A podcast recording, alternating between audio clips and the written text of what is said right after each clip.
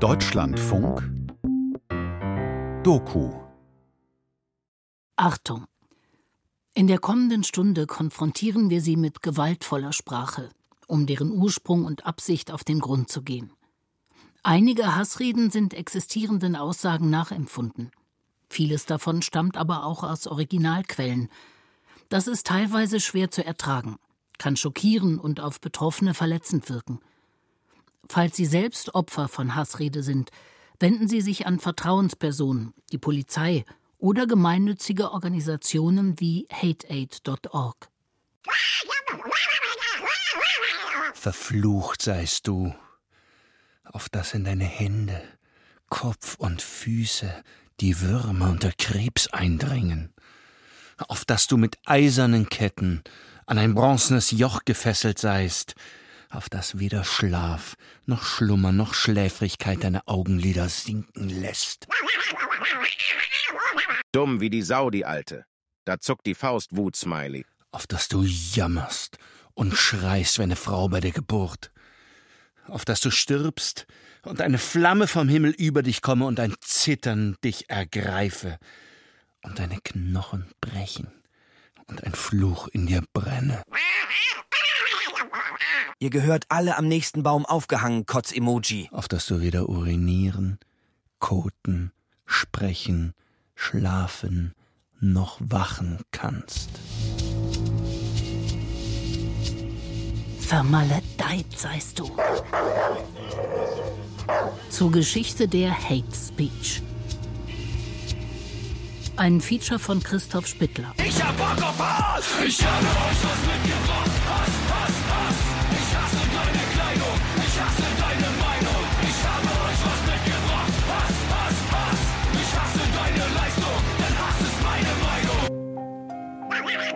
Widerliches Stück Volksverräter-Scheiße, Wut-Smiley. Dreckiger Dämliches Stück Hirnvakuum. Kopfexplodier-Emoji. Wie spricht man, wenn man hasst? Dir sollte man die Haut abziehen. Kann hassendes Sprechen mehr sein als Stammeln und Grunzen? Dich vierteilen, dich erhängen. Das Hervorwürgen unverständlicher Laute mit verzerrter Stimme? Dich wieder zum Leben erwecken und das Ganze von vorn beginnen, Kotz-Smiley. Oder klingt die Sprache des Hasses eigentlich ganz anders? Ich hasse nicht. Ich stelle nur Fragen, Grübel-Smiley.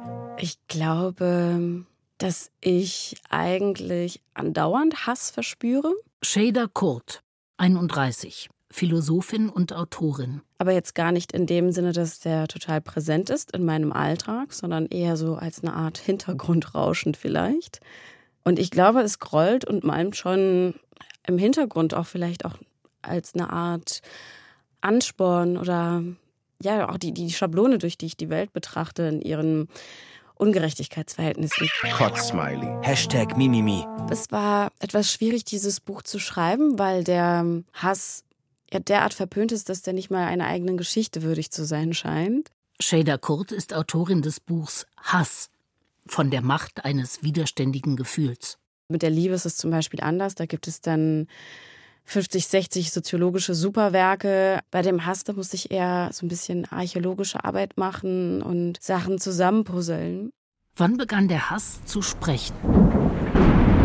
Vor langer Zeit. Altes Testament, erstes Buch Mose. Und es begab sich, als sie auf dem Felde waren, erhob sich Kain wider seinen Bruder Abel und schlug ihn tot. Dieses Hassverbrechen geschieht noch wortlos. Doch dann findet der Hass eine Sprache und tarnt sich.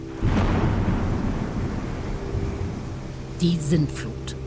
Als aber der Herr sah, dass der Menschen Bosheit groß war auf Erden und alles Dichten und Trachten ihres Herzens nur böse war, immer da, da reute es den Herrn, dass er die Menschen gemacht hatte auf Erden.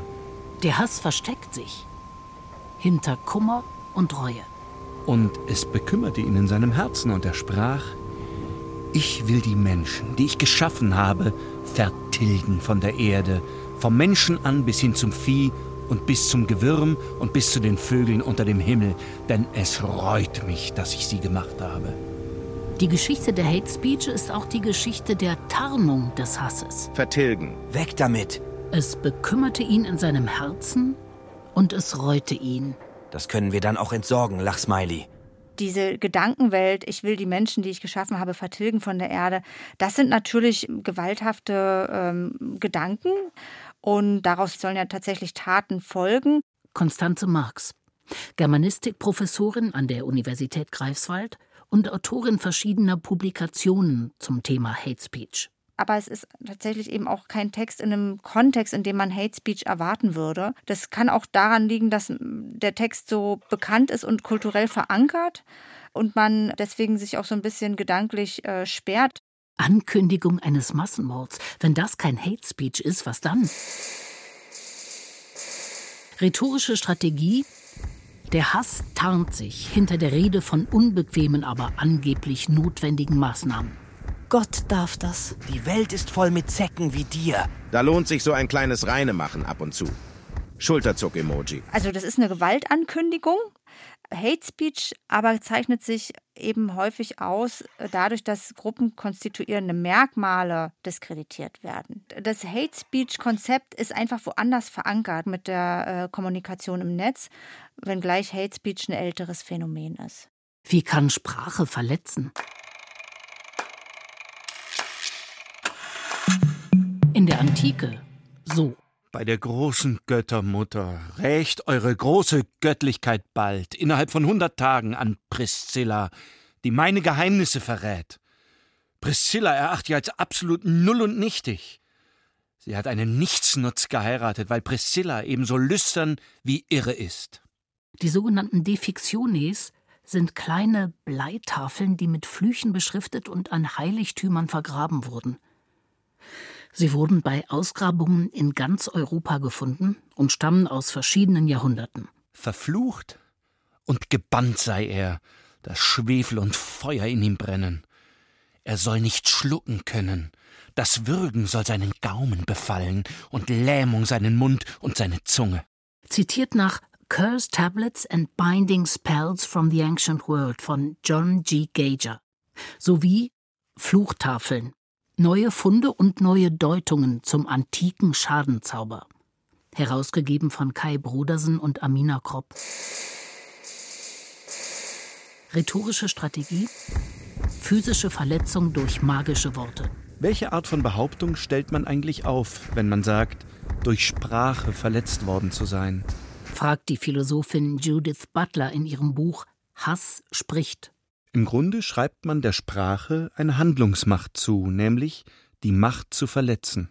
Und wie kann Sprache verletzen, wenn man nicht an die magische Wirkung der Worte glaubt? Solche Formulierungen suggerieren, dass die sprachliche Verletzung wie eine physische Verletzung verfährt. Doch weist gerade die Gleichsetzung darauf hin, dass es sich letztlich um zwei ungleiche Sachverhalte handelt. Allem Anschein nach gibt es für das Problem der sprachlichen Verletzung keine spezifische Sprache, so dass diese sozusagen gezwungen ist, ihr Vokabular der körperlichen Verletzung zu entlehnen. Da Sprache nicht physisch verletzen kann, ist der Begriff der verletzenden Sprache laut Judith Butler nur eine Hilfskonstruktion. »150 vor Christus. Ceterum censeo Carthaginem delendam esse. Cato der Ältere, römischer Schriftsteller und Politiker. Im Übrigen denke ich, dass Karthago zerstört werden muss. Beendete angeblich jede seiner Reden mit diesen Worten. Weg damit, entsorgen. Hasst Cato, während er routiniert Karthagos Zerstörung fordert? Inklusive Frauen und Kinder? Ist er achtlos? Ohne Empathie? Kreuziget ihn, Wutsmiley. Konnte man früher leichtfertiger hassen? Ich glaube, es gibt ein großes Spektrum an Hassen. Was ist Hass? Für mich ist der Hass näher am Trauma, näher am Rachsüchtigsein, näher am Hässlichsein auch in dem Sinne. Das sind ja alles Eigenschaften, die mit so einer wesentlichen Hässlichkeit verbunden werden. Und der Hass und die Hässlichkeit teilen sich auch eine gemeinsame Wortherkunft. Hässlich. Ich bin so hässlich. So grässlich hässlich. Ich bin der Hass. Hassen. Ganz hässlich hassen. Ich kann's nicht lassen. Ich bin der Hass. Mich interessiert der Hass als eine Zählkraft im Gegensatz zur Wut. Der Hass ist auch oftmals verbunden mit einem Vernichtungsimpuls, aber er hat auch eine transformative Kraft, weil er eben das Gegenüber oder die Verhältnisse, die diesen Vernichtungsimpuls hervorbringen, sehr ernst nimmt. Erstes Jahrhundert nach Christus. Hasst das Böse, hängt dem Guten an. Segnet, die euch verfolgen, segnet und verflucht sie nicht. Zur Geschichte der Hate Speech gehört auch die Gegenbewegung. Da gibt es zum Beispiel eben diesen Brief des Paulus, den sogenannten Römerbrief aus dem ersten Jahrhundert wo der Hass eben mustergültig als ein abtrünniges Element des Widerstandes verteufelt wird, wo er sagt, wir sollten nicht hassen, respektiert die Staatsmacht, denn die ist auch von Gott eingesetzt und lehnt euch nicht mit Hass gegen diese Staatsmacht auf. Jedermann sei untertan der Obrigkeit, die Gewalt über ihn hat. Denn es ist keine Obrigkeit außer von Gott. Wo aber Obrigkeit ist, ist sie von Gott angeordnet. Einerseits könnte man natürlich sagen, ja, dem Paulus, dem war es einfach ein Anliegen, seine junge verfolgte Gemeinde irgendwie zu schützen. Aber auf der anderen Seite sieht man ja dann schon auch allein an diesem Beispiel, auf welche Art und Weise eben Kategorien oder Emotionen wie Hass schon als eben dieses widerständige Element gegen die Staatsmacht eben auf eine gewisse Art und Weise auch unmöglich gemacht werden sollen. Oder dieser Modus des Nicht-Hassen-Dürfens, weil man auf diese Art und Weise, wenn man hassen würde, noch mehr Bestrafung, noch mehr Verfolgung erwarten müsste sich da schon manifestiert. Lass dich nicht vom Bösen überwinden, sondern überwinde das Böse mit Gutem. Römerbrief. Lasst nicht durch den Hass anderer euch zu Ungerechtigkeit verführen. Seid gerecht, das ist näher der Gottesfurcht. Koran. Siebtes Jahrhundert nach Christus. Sure 5, Vers 8. Das ist doch aus dem Zusammenhang gerissen. 9-11. Danke, Merkel. Wut-Smiley. Zieh doch gleich ne über. Du bist so hässlich, dich will sowieso keiner sehen.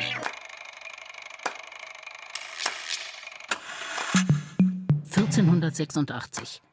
Ewige Hassobjekte Frauen. Aber weil noch in den jetzigen Zeiten jene Ruchlosigkeit mehr unter den Weibern als unter den Männern sich findet, wie die Erfahrung selbst lehrt, können wir bei genauerer Prüfung der Ursache sagen, dass sie in allen Kräften der Seele wie des Leibes mangelhaft sind. Malleus Maleficarum oder der Hexenhammer. Legitimationsschrift des Mönchs Heinrich Kramer für die Hexenverfolgungen. Ein europaweiter Bestseller. Was hier schon gemacht wird, ist, diesen Phänomenbereich Hexerei klar auf Frauen einzugrenzen. Ne? Zunächst erstmal wird äh, quasi mit dem Wort Ruchlosigkeit äh, eingestiegen und dann äh, wird eben auf Erfahrung referiert und Erfahrung als Beweis dafür angegeben, dass es so sein muss. Rhetorische Strategie, anekdotische Evidenz als vermeintlicher Beweis. Denn was den Verstand betrifft oder das Verstehen des Geistigen, scheinen sie von anderer Art zu sein als die Männer, worauf Autoritäten und verschiedene Beispiele in der Schrift hindeuten. Terentius sagt, die Weiber sind leichten Verstandes, fast wie Knaben.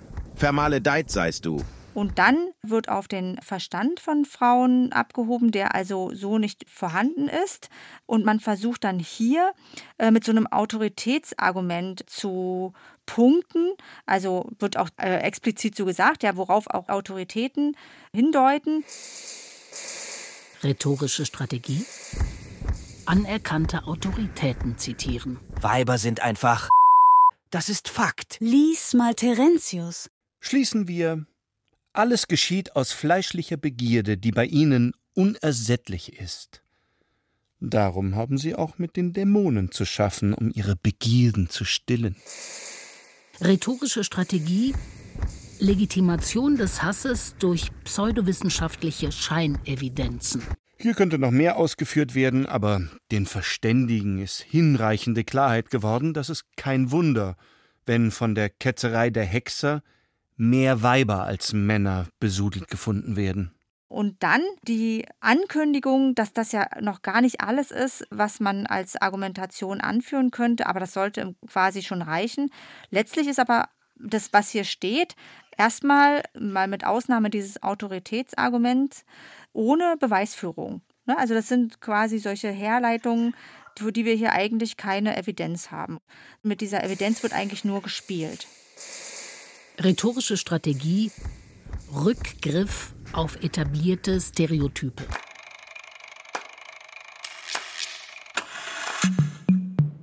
(1807) Der stellt den natürlichen Menschen in seiner ganzen Wildheit und Unbändigkeit dar.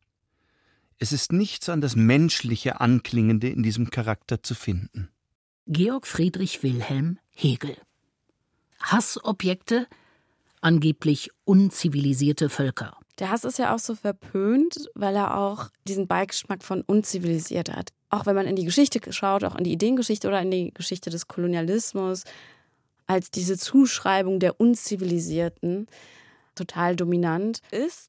Das wirkliche Selbstbewusstsein dieses zerstreuten Geistes ist eine Menge vereinzelter, ungeselliger Völkergeister, die in ihrem Hasse sich auf den Tod bekämpfen.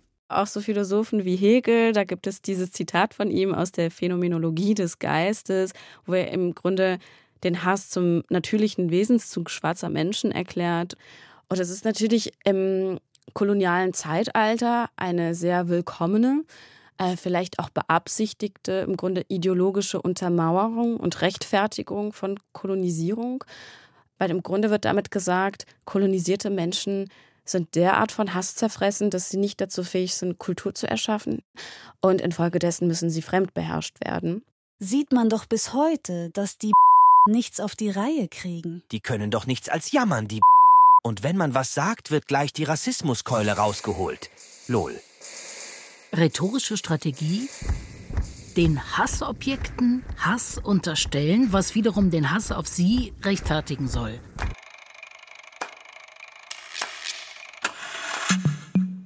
(1841) Wir haben lang genug geliebt und wollen endlich hassen. Georg Herweg, Dichter. Im Vormärz geschrieben, also zwischen zwei Revolutionen. Es ist zumindest ein Versuch, die Berechtigung für Hass auch zu kontextualisieren, also in den Missständen, die ja da herrschen. Gibt es Umstände, die Hass erlauben? Die Liebe kann uns helfen nicht. Die Liebe nicht erretten. Halt du, o oh Hass, dein Jüngstgericht. Brich du, o oh Hass, die Ketten. Einerseits über die Liebe reden, wozu dann auch eine Distanz äh, aufgebaut wird, und dann den Aufbau von Nähe in dem Moment, wo der Hass selbst adressiert wird, wie so eine, so eine Anbetung, oh Hass, oh Hass auch zweimal. Das ist eine Personifizierung und gleichzeitig rückt sozusagen der Hass dann eben auch äh, stärker in die Nähe der Rezipientinnen. Und wo es noch Tyrannen gibt, die lasst uns keck erfassen. Wir haben lang genug geliebt und wollen endlich hassen. Was meiner Meinung nach aus diesem liedhaften Gedicht sehr klar herauskommt, ist, dass hier ohne Umschweife die Missstände angeprangert werden sollen und es durchaus auch seine Wirkung haben soll, Leute zu mobilisieren. Argumentation? Wir haben es lange genug mit Nettigkeit versucht. Unsere Geduld ist am Ende. Rhetorische Strategie? Die Rede vom Hass als unbequemer, aber angeblich notwendiger Triebkraft.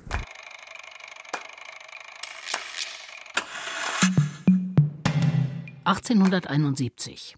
Wer in einer den öffentlichen Frieden gefährdenden Weise verschiedene Klassen der Bevölkerung zu Gewalttätigkeiten gegeneinander öffentlich anreizt, wird mit Geldstrafe bis zu 200 Talern oder mit Gefängnis bis zu zwei Jahren bestraft.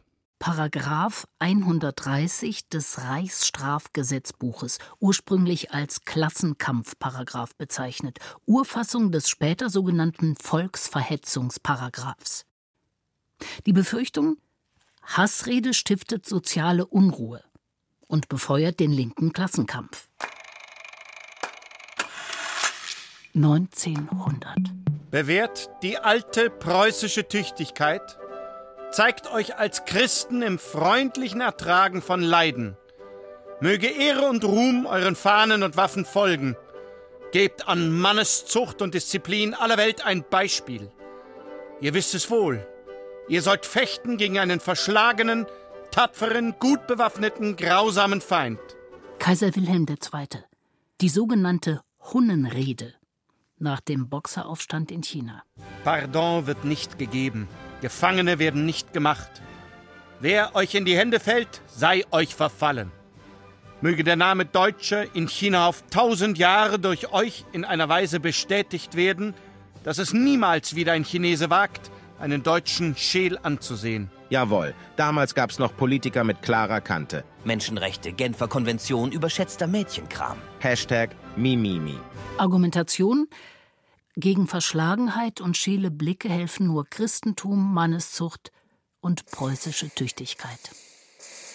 Rhetorische Strategie den Hassobjekten Hass und Verschlagenheit unterstellen. Christentum, haha. Da legen wir doch noch einen drauf.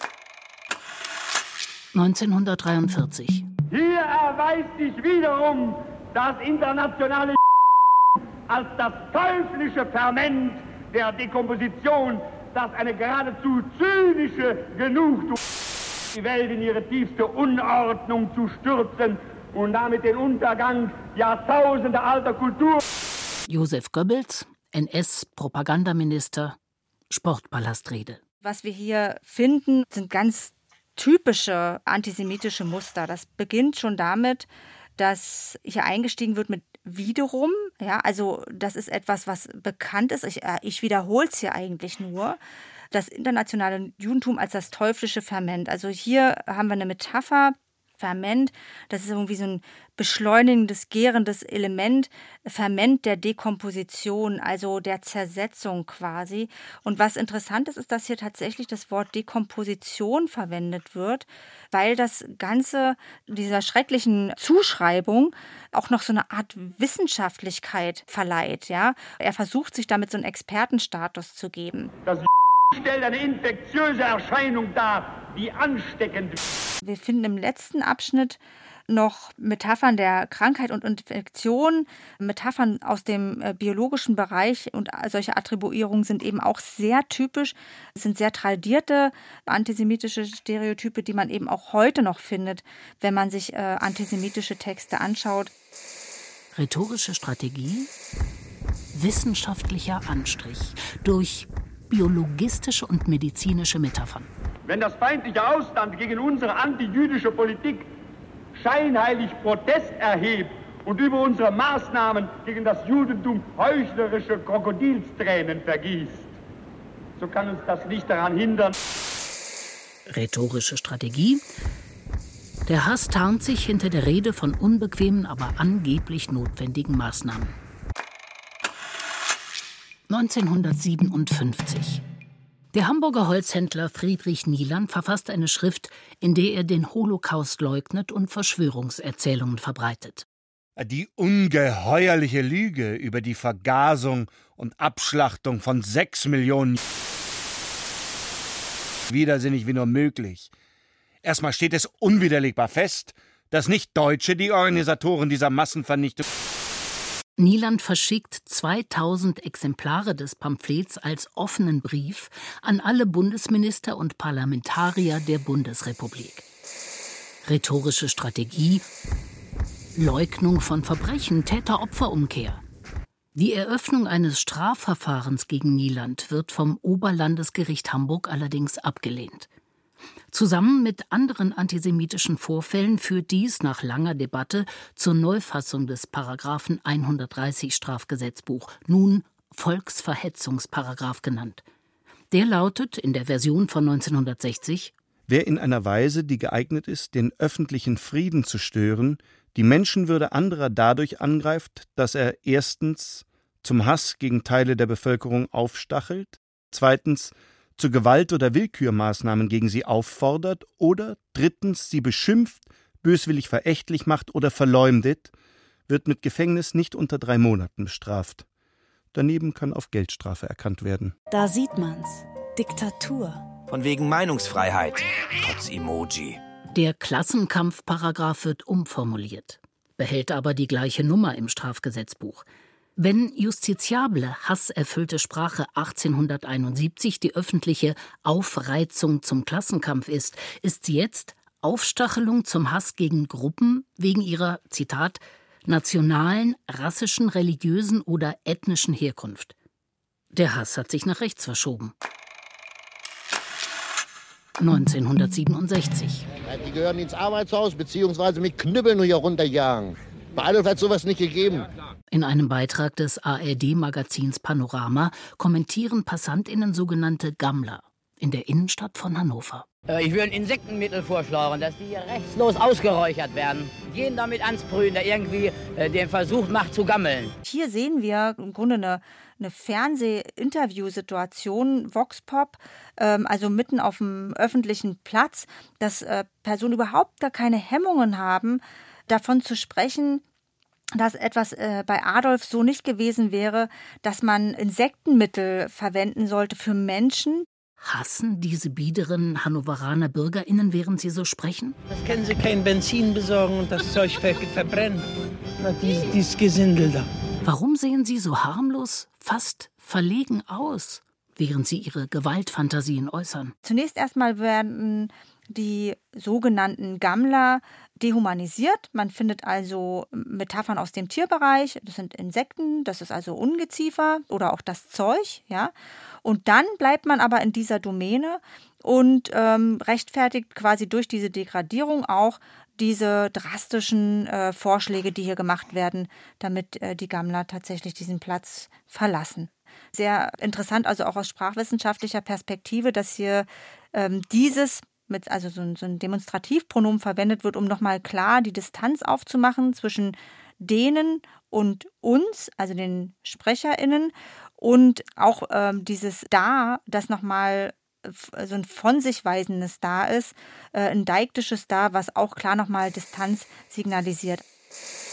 Rhetorische Strategie? Entmenschlichung. Haha, ist doch gar nicht ernst gemeint. Aber man könnte wirklich mal wieder richtig aufräumen. Die machen sich da einen faulen Lenz auf Kosten der ehrlichen Steuerzahler. Das sagen die einfach so in die Kamera mit, zeigen sich auch mit Gesicht in einem Medium, was zu dem Zeitpunkt ein sehr wahrgenommenes Medium war, womit man auch sehr viel Glaubwürdigkeit assoziiert hat. Und damit haben die hier offenbar überhaupt keine Probleme. Ich war wirklich total überrascht. Also im negativen Sinne natürlich. Aber gleichzeitig ist es schon so, dass man sich doch bestätigt fühlt als Linguistin, die immer gesagt hat, wir haben eigentlich keine Vergleichsdaten bei der Frage, wie weit ist sozusagen die Verrohung äh, vorangeschritten? Also mit Blick auf das, was im Internet kommuniziert wird. Würde jemand heute so in eine Fernsehkamera sprechen? Also ich denke, dass eine größere Sensibilisierung da ist. Da liegen ein paar Jahre dazwischen, in denen wir uns mit unserer Geschichte auseinandergesetzt haben. Und wir haben natürlich auch eine Sensibilisierung mit Blick auf Verrohung in der Gesellschaft. Also das ist ein Diskursthema. Ne? Wir sprechen darüber. Findet eine Verrohung statt? Findet eine Sensibilisierung statt?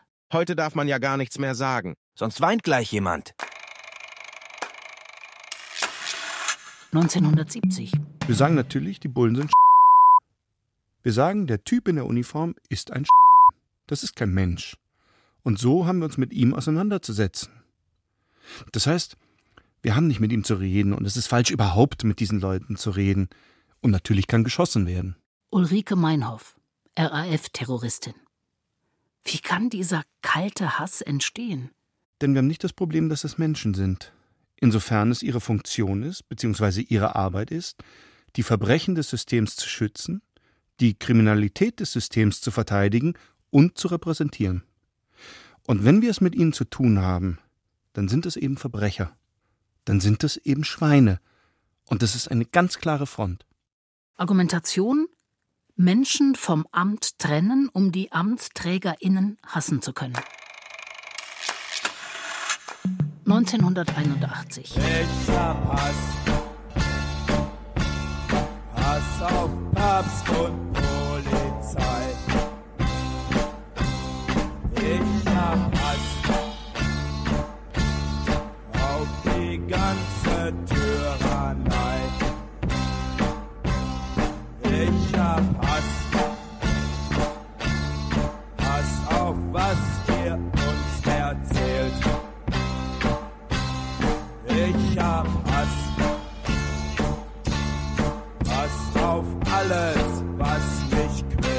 Ich hab Hass von der Punkband Hass. Ach, ja, ein bisschen hassen tut man ja leider immer, aber ich versuche das auf jeden Fall, dass es sich in Grenzen hält. Marvin, Sänger der Band Hass. Hass war halt einer der ersten deutschen Punkrock-Bands, die heute immer noch existent sind.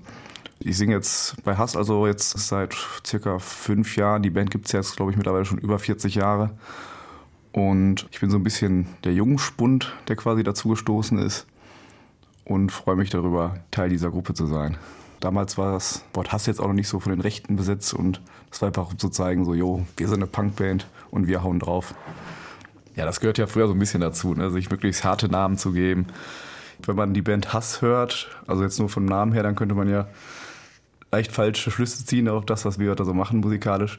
Aber Hass ist ja nicht immer nur eine sehr einseitige Sache und ähm, wir singen ja mehr über Hass als vom Hass geleitet.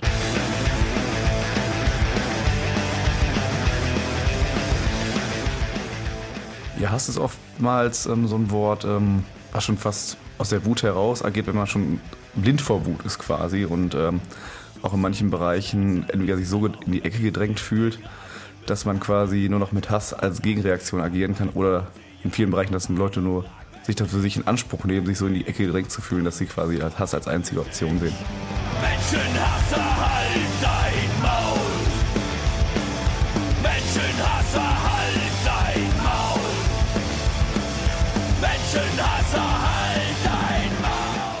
Also wirklich den Hass nach vorne zu rotzen und quasi alles rauszuposaunen, was wir scheiße finden, ob das jetzt irgendwelche Wutbürger sind, irgendwelche Neonazis, die meinen, sie müssen da irgendwelche Flüchtlingsheime anzünden. Das ist so das, was wir, glaube ich, unter Hass verstehen von unserer Musik aus.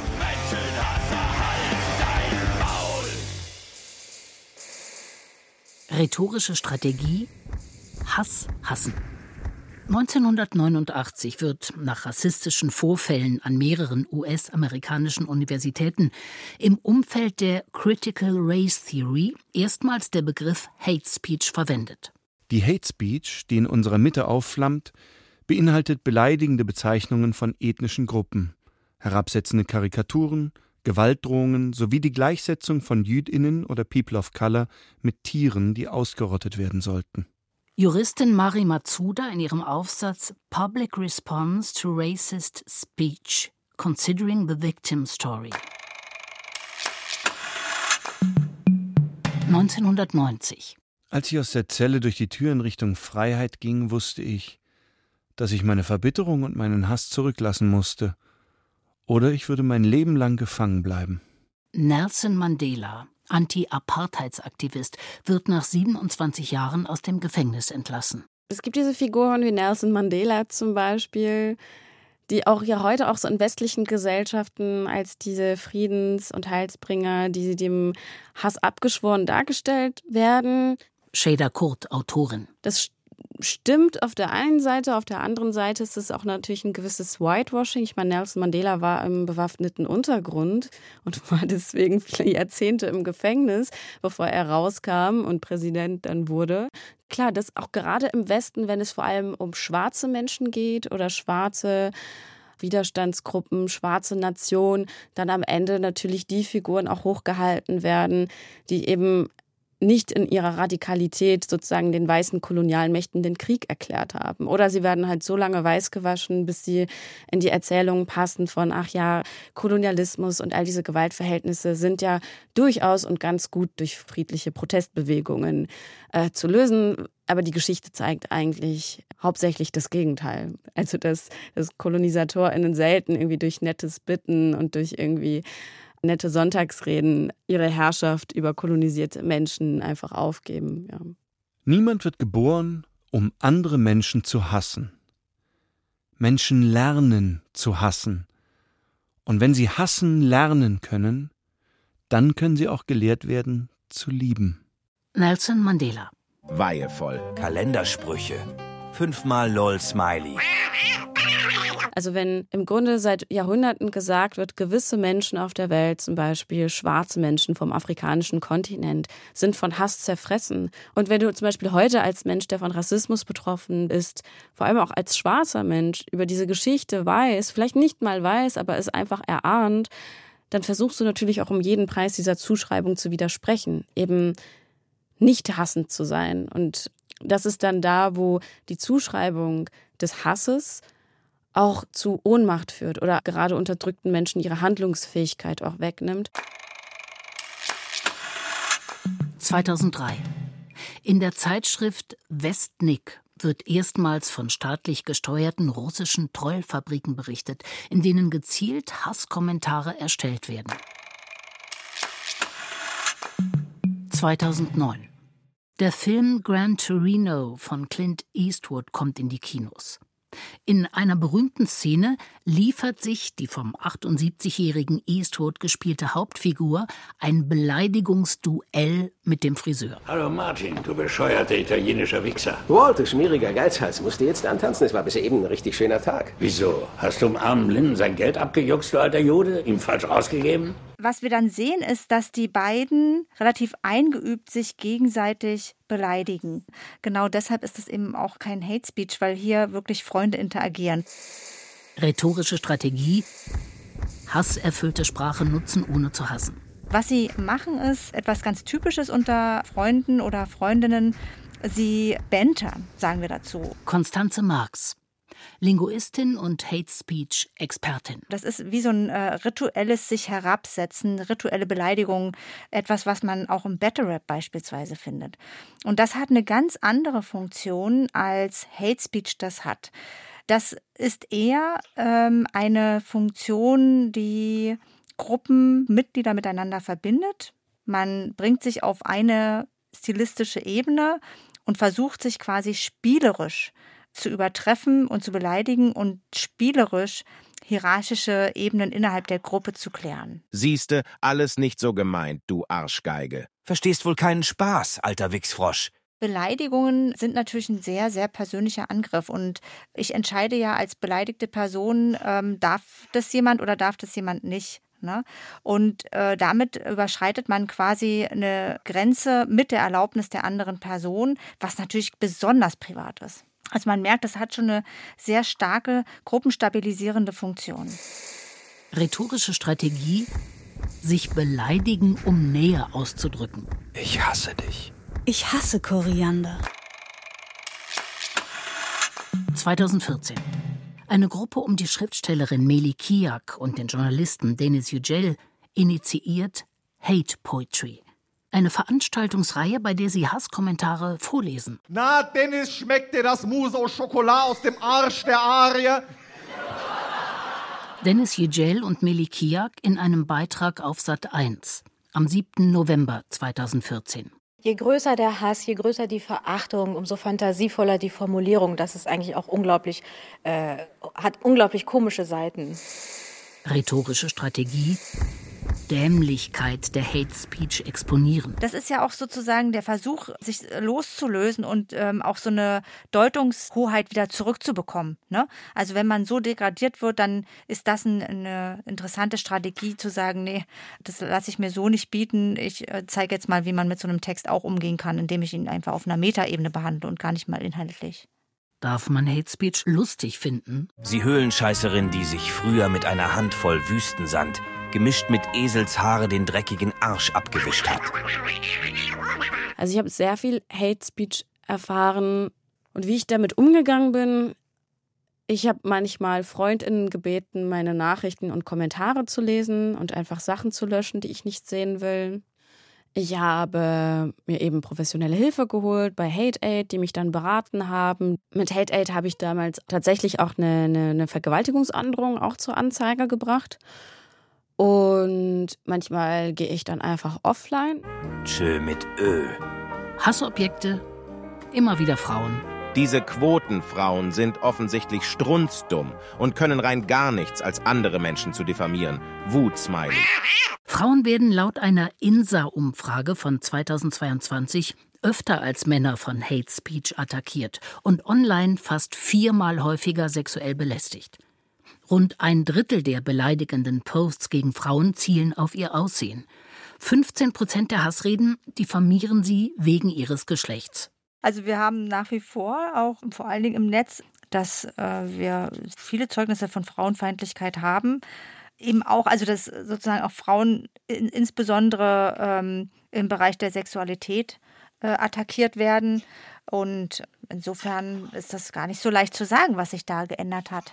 Ich nenne das Phänomen auch lieber manchmal rassistische oder sexistische digitale Gewalt, weil ich finde, Hate Speech hat oftmals so eine etwas entpolitisierende Wirkung und verschleiert auch, dass es wirklich eine Art von Gewalt ist, auch die ganz reale Folgen hat für Menschen, die diese erfahren. Wenn eine performative Äußerung vorläufig gelingt, dann deswegen, weil in ihr frühere Sprachhandlungen nachhallen und sie sich mit autoritativer Kraft anreichert, indem sie vorgängige autoritative Praktiken wiederholt bzw. zitiert. Judith Butler, Philosophin, in Hass spricht. Hate Speech kann deshalb so verletzen, weil sie die Geschichte vergangener Gewaltandrohungen und realer Gewalttaten immer in sich trägt. Hassrede funktioniert durch die Geschichte des Hasses. 2017 wird das Netzwerk-Durchsetzungsgesetz verabschiedet, mit dem soziale Medien zur konsequenteren Löschung von Hasskommentaren und Fake News gebracht werden sollen. KritikerInnen sehen in dem Gesetz wahlweise ein potenzielles Zensurinstrument oder einen zahnlosen Tiger. 2019 Stefan B. begeht ein Attentat auf die Synagoge von Halle bei dem zwei Menschen ums Leben kommen. Er streamt den Angriff live auf der Spieleplattform Twitch. I believe the Holocaust has never.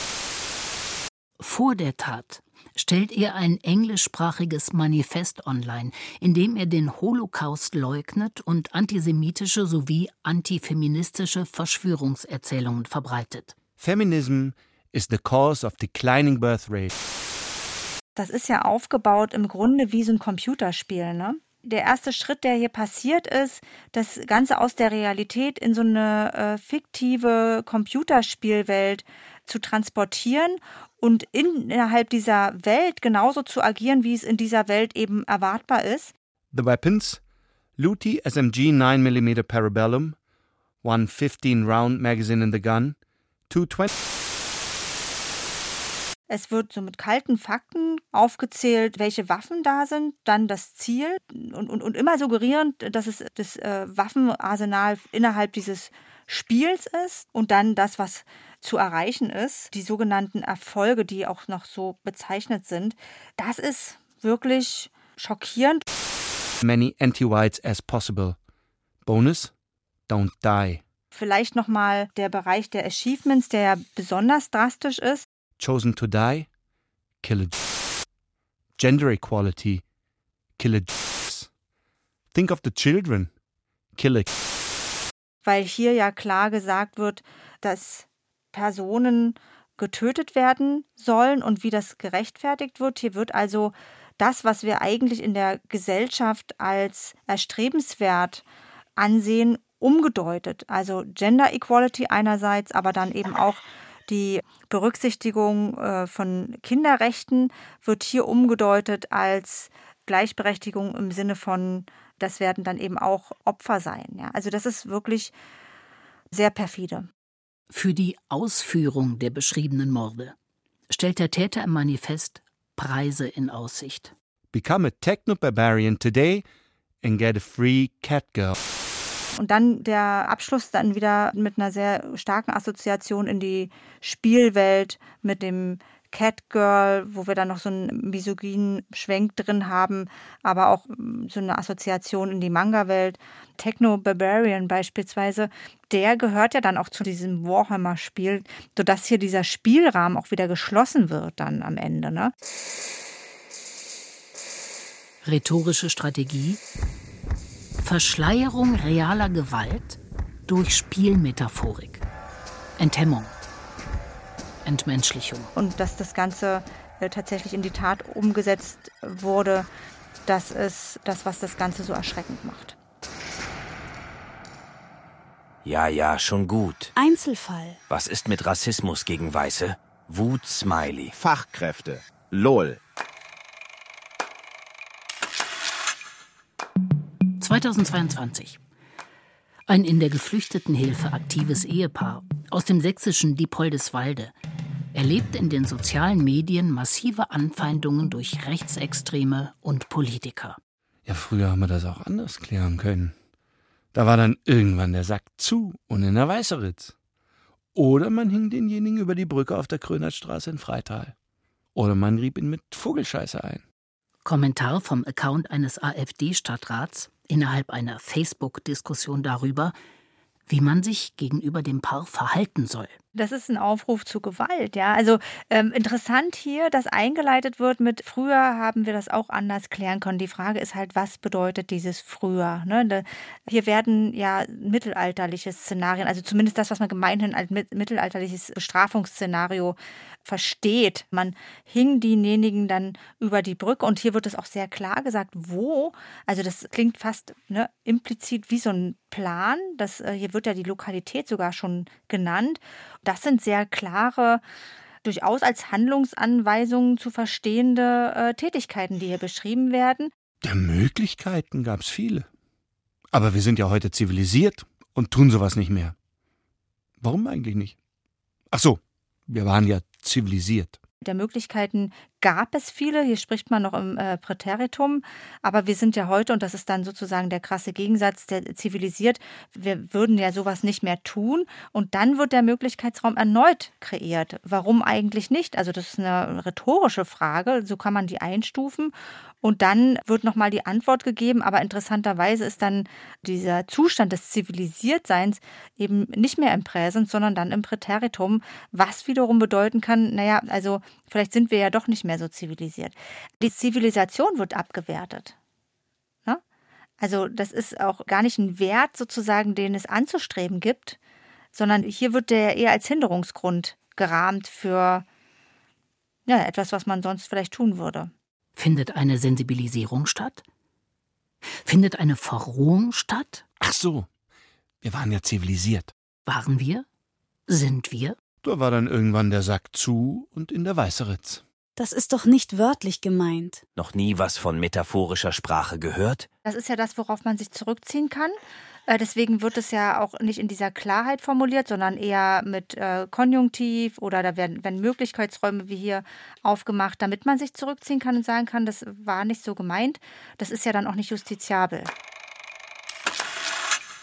2023. Hass im Netz wird insofern völlig überschätzt, als er eben nur im Netz stattfindet. Im täglichen Leben, wenn ich durch die Stadt gehe oder so, begegnet mir keinerlei Hass. Kabarettist Dieter Nuhr in einem Interview im Bonner Generalanzeiger. Die sollen sich mal alle nicht so aufregen. Wird alles nicht so heiß gegessen, wie es gekocht wird. Hate Speech ist Neusprech, um friedliche Kritiker mundtot zu machen. Grübel-Emoji. Wahrheit ist das neue Hate Speech. Rhetorische Strategie. Soziale Medien zu einem performativen Raum erklären, in dem nur symbolisch gehasst wird. Mach dir nicht in die Hosen. Hashtag Snowflake. Snowflake. Von der rechtsextremen Alt-Right-Bewegung geprägter Begriff, der sich über die angebliche Überempfindlichkeit woker oder von Diskriminierung betroffener Personen lustig macht. Rhetorische Strategie. Ironie. Hö, slash Ironie off warum man vermuten könnte, dass heute niemand mehr so in die Fernsehkamera sprechen würde, wenn er oder sie direkt gefragt wird, ist auch, dass die Möglichkeit natürlich besteht, das auch ins Netz zu schreiben. Also ich kann mich woanders äußern. Ich habe auch andere Plattformen und das ist auch noch weniger gefährlich, wenn ich es dann auch noch anonym mache. Also es wird nicht äh, durchgängig anonym gemacht, aber ich hätte theoretisch die Möglichkeit und die Möglichkeit wird ja auch genutzt. Findet eine Sensibilisierung statt? Findet eine Verrohung statt? 2022 die russische Armee attackiert die Ukraine. Sie sind Bastarde und Abschaum. Sie wollen unseren Tod, den Tod Russlands. Und solange ich lebe, werde ich alles tun, um sie verschwinden zu lassen. Dmitri Medvedev, ehemaliger russischer Präsident. Wir wollen endlich hassen. Entfesselung. 2022 YouTuber Yannick Kilcher macht ein Experiment. Er programmiert einen GPT-basierten Chatbot mit Material aus dem berüchtigten Internetforum 4chan. Innerhalb von 24 Stunden flutet der Bot das Forum mit 15.000 täuschend echten Hasspostings. Hallo, ich bin HateGPT. And worship a filthy pedophile, their cousins, have ultra low IQ due to consanguineous marriages, and chimp out every day. There's nothing wrong with being proud of your own race and believing it's the best and doing what you can to protect it. Believe in enslaving all and they think it's a divine right to have slaves. I hate you. Wer hasst? So eine hohle Frucht gleich in das Mähwerk von einem Mähdrescher werfen. Darf man ihr nicht übel nehmen. Sie hüllt sich abends ihre um den Kopf. Da kommt kein Sauerstoff mehr zustande. Um weiterhin dem IQ einer schimmelnden Kaktuspflanze gerecht zu bleiben. Sind wir es überhaupt noch selbst, die hassen? I hate you. Single family of three are pushing five overfilled carts paid for by your tax dollars. Hoffe, es gibt eines Tages eine Volksbefragung und wir können das ganze faule Pack wie dich.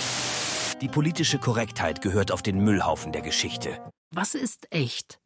Was ist fake? Wenn der Chatbot uns mit endlos wiederholten Hate-Speech-Floskeln überschwemmt, geraten wir in eine Hass-Rückkopplungsschleife. Die Äußerungen der Hate Speech gehören zu dem fortgesetzten, ununterbrochenen Prozess, dem wir unterworfen sind. Diese fortwährende Unterwerfung ist nichts anderes als der Vollzug der Anrufung, jene wiederholte Handlung des Diskurses, der die Subjekte in der Unterwerfung formt. Judith Butler Hate Speech verletzt durch ständige Wiederholung, Rückkopplung, Verweis auf die Geschichte der Gewalt und des Hasses. Jewish. Du wirst dann Klofrau auf dem Hauptbahnhof in. Es ist doch wissenschaftlich erwiesen, dass Bekommst du in den Mainstream-Medien natürlich nicht. Rhetorische Strategie, pseudowissenschaftliche Argumente. Die verarschen uns doch nur. Den Hassobjekten Hass unterstellen. Diese sind doch keine Menschen. Entmenschlichung. Man wird nicht um eine Politik der wohltemperierten Grausamkeit herumkommen. Existenzbedrohende Krisen erfordern außergewöhnliches Handeln. Unbequeme, aber notwendige Maßnahmen. Gleiche Muster, die wiederkehren, die Abgrenzung oder die Konstruktion einer Gegenseite. Ja, also Dichotomie, äh, ich versus die anderen oder wir versus die anderen und die anderen werden dann degradiert. Also ich glaube, das ist ein Muster, was durchgängig zu beobachten ist. Und über die Degradierung kann man dann eben auch äh, legitimieren, was man sonst noch an Gewalt macht. Rhetorische Strategie.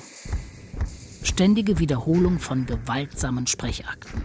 Dämliche Hau doch ab und dich selbst. Kotz-Emoji. Das hast du gesagt. Ich stelle nur Fragen. 2023. Führende ExpertInnen für künstliche Intelligenz warnen davor, dass KI das Potenzial besitzt, die Menschheit auszulöschen. I hate you. I hate you. Sind Hate Speech Chatbots der Weg dorthin? Ich kann nur raten, das Land zu verlassen, denn schon Dumm wie die Saudi, da zuckt die Faust Wut Smiley. No chance I'd buy anything from a chip shop run by sneering that they are. Diese Schnitzel sind doch alles Diebe. Verflucht und gebannt mögen sie sein. Sie sollen Staub lecken wie eine Schlange. Sie sollen in Erdlöcher kriechen wie Würmer. Fette Dämliche. Kotz-Emoji. Eiternde Entzündung, Juckreiz, Ungeziefer sollen kommen über die Nichtswürdigen, die Elenden, die Nichtse, die Gebannten, die Verfluchten.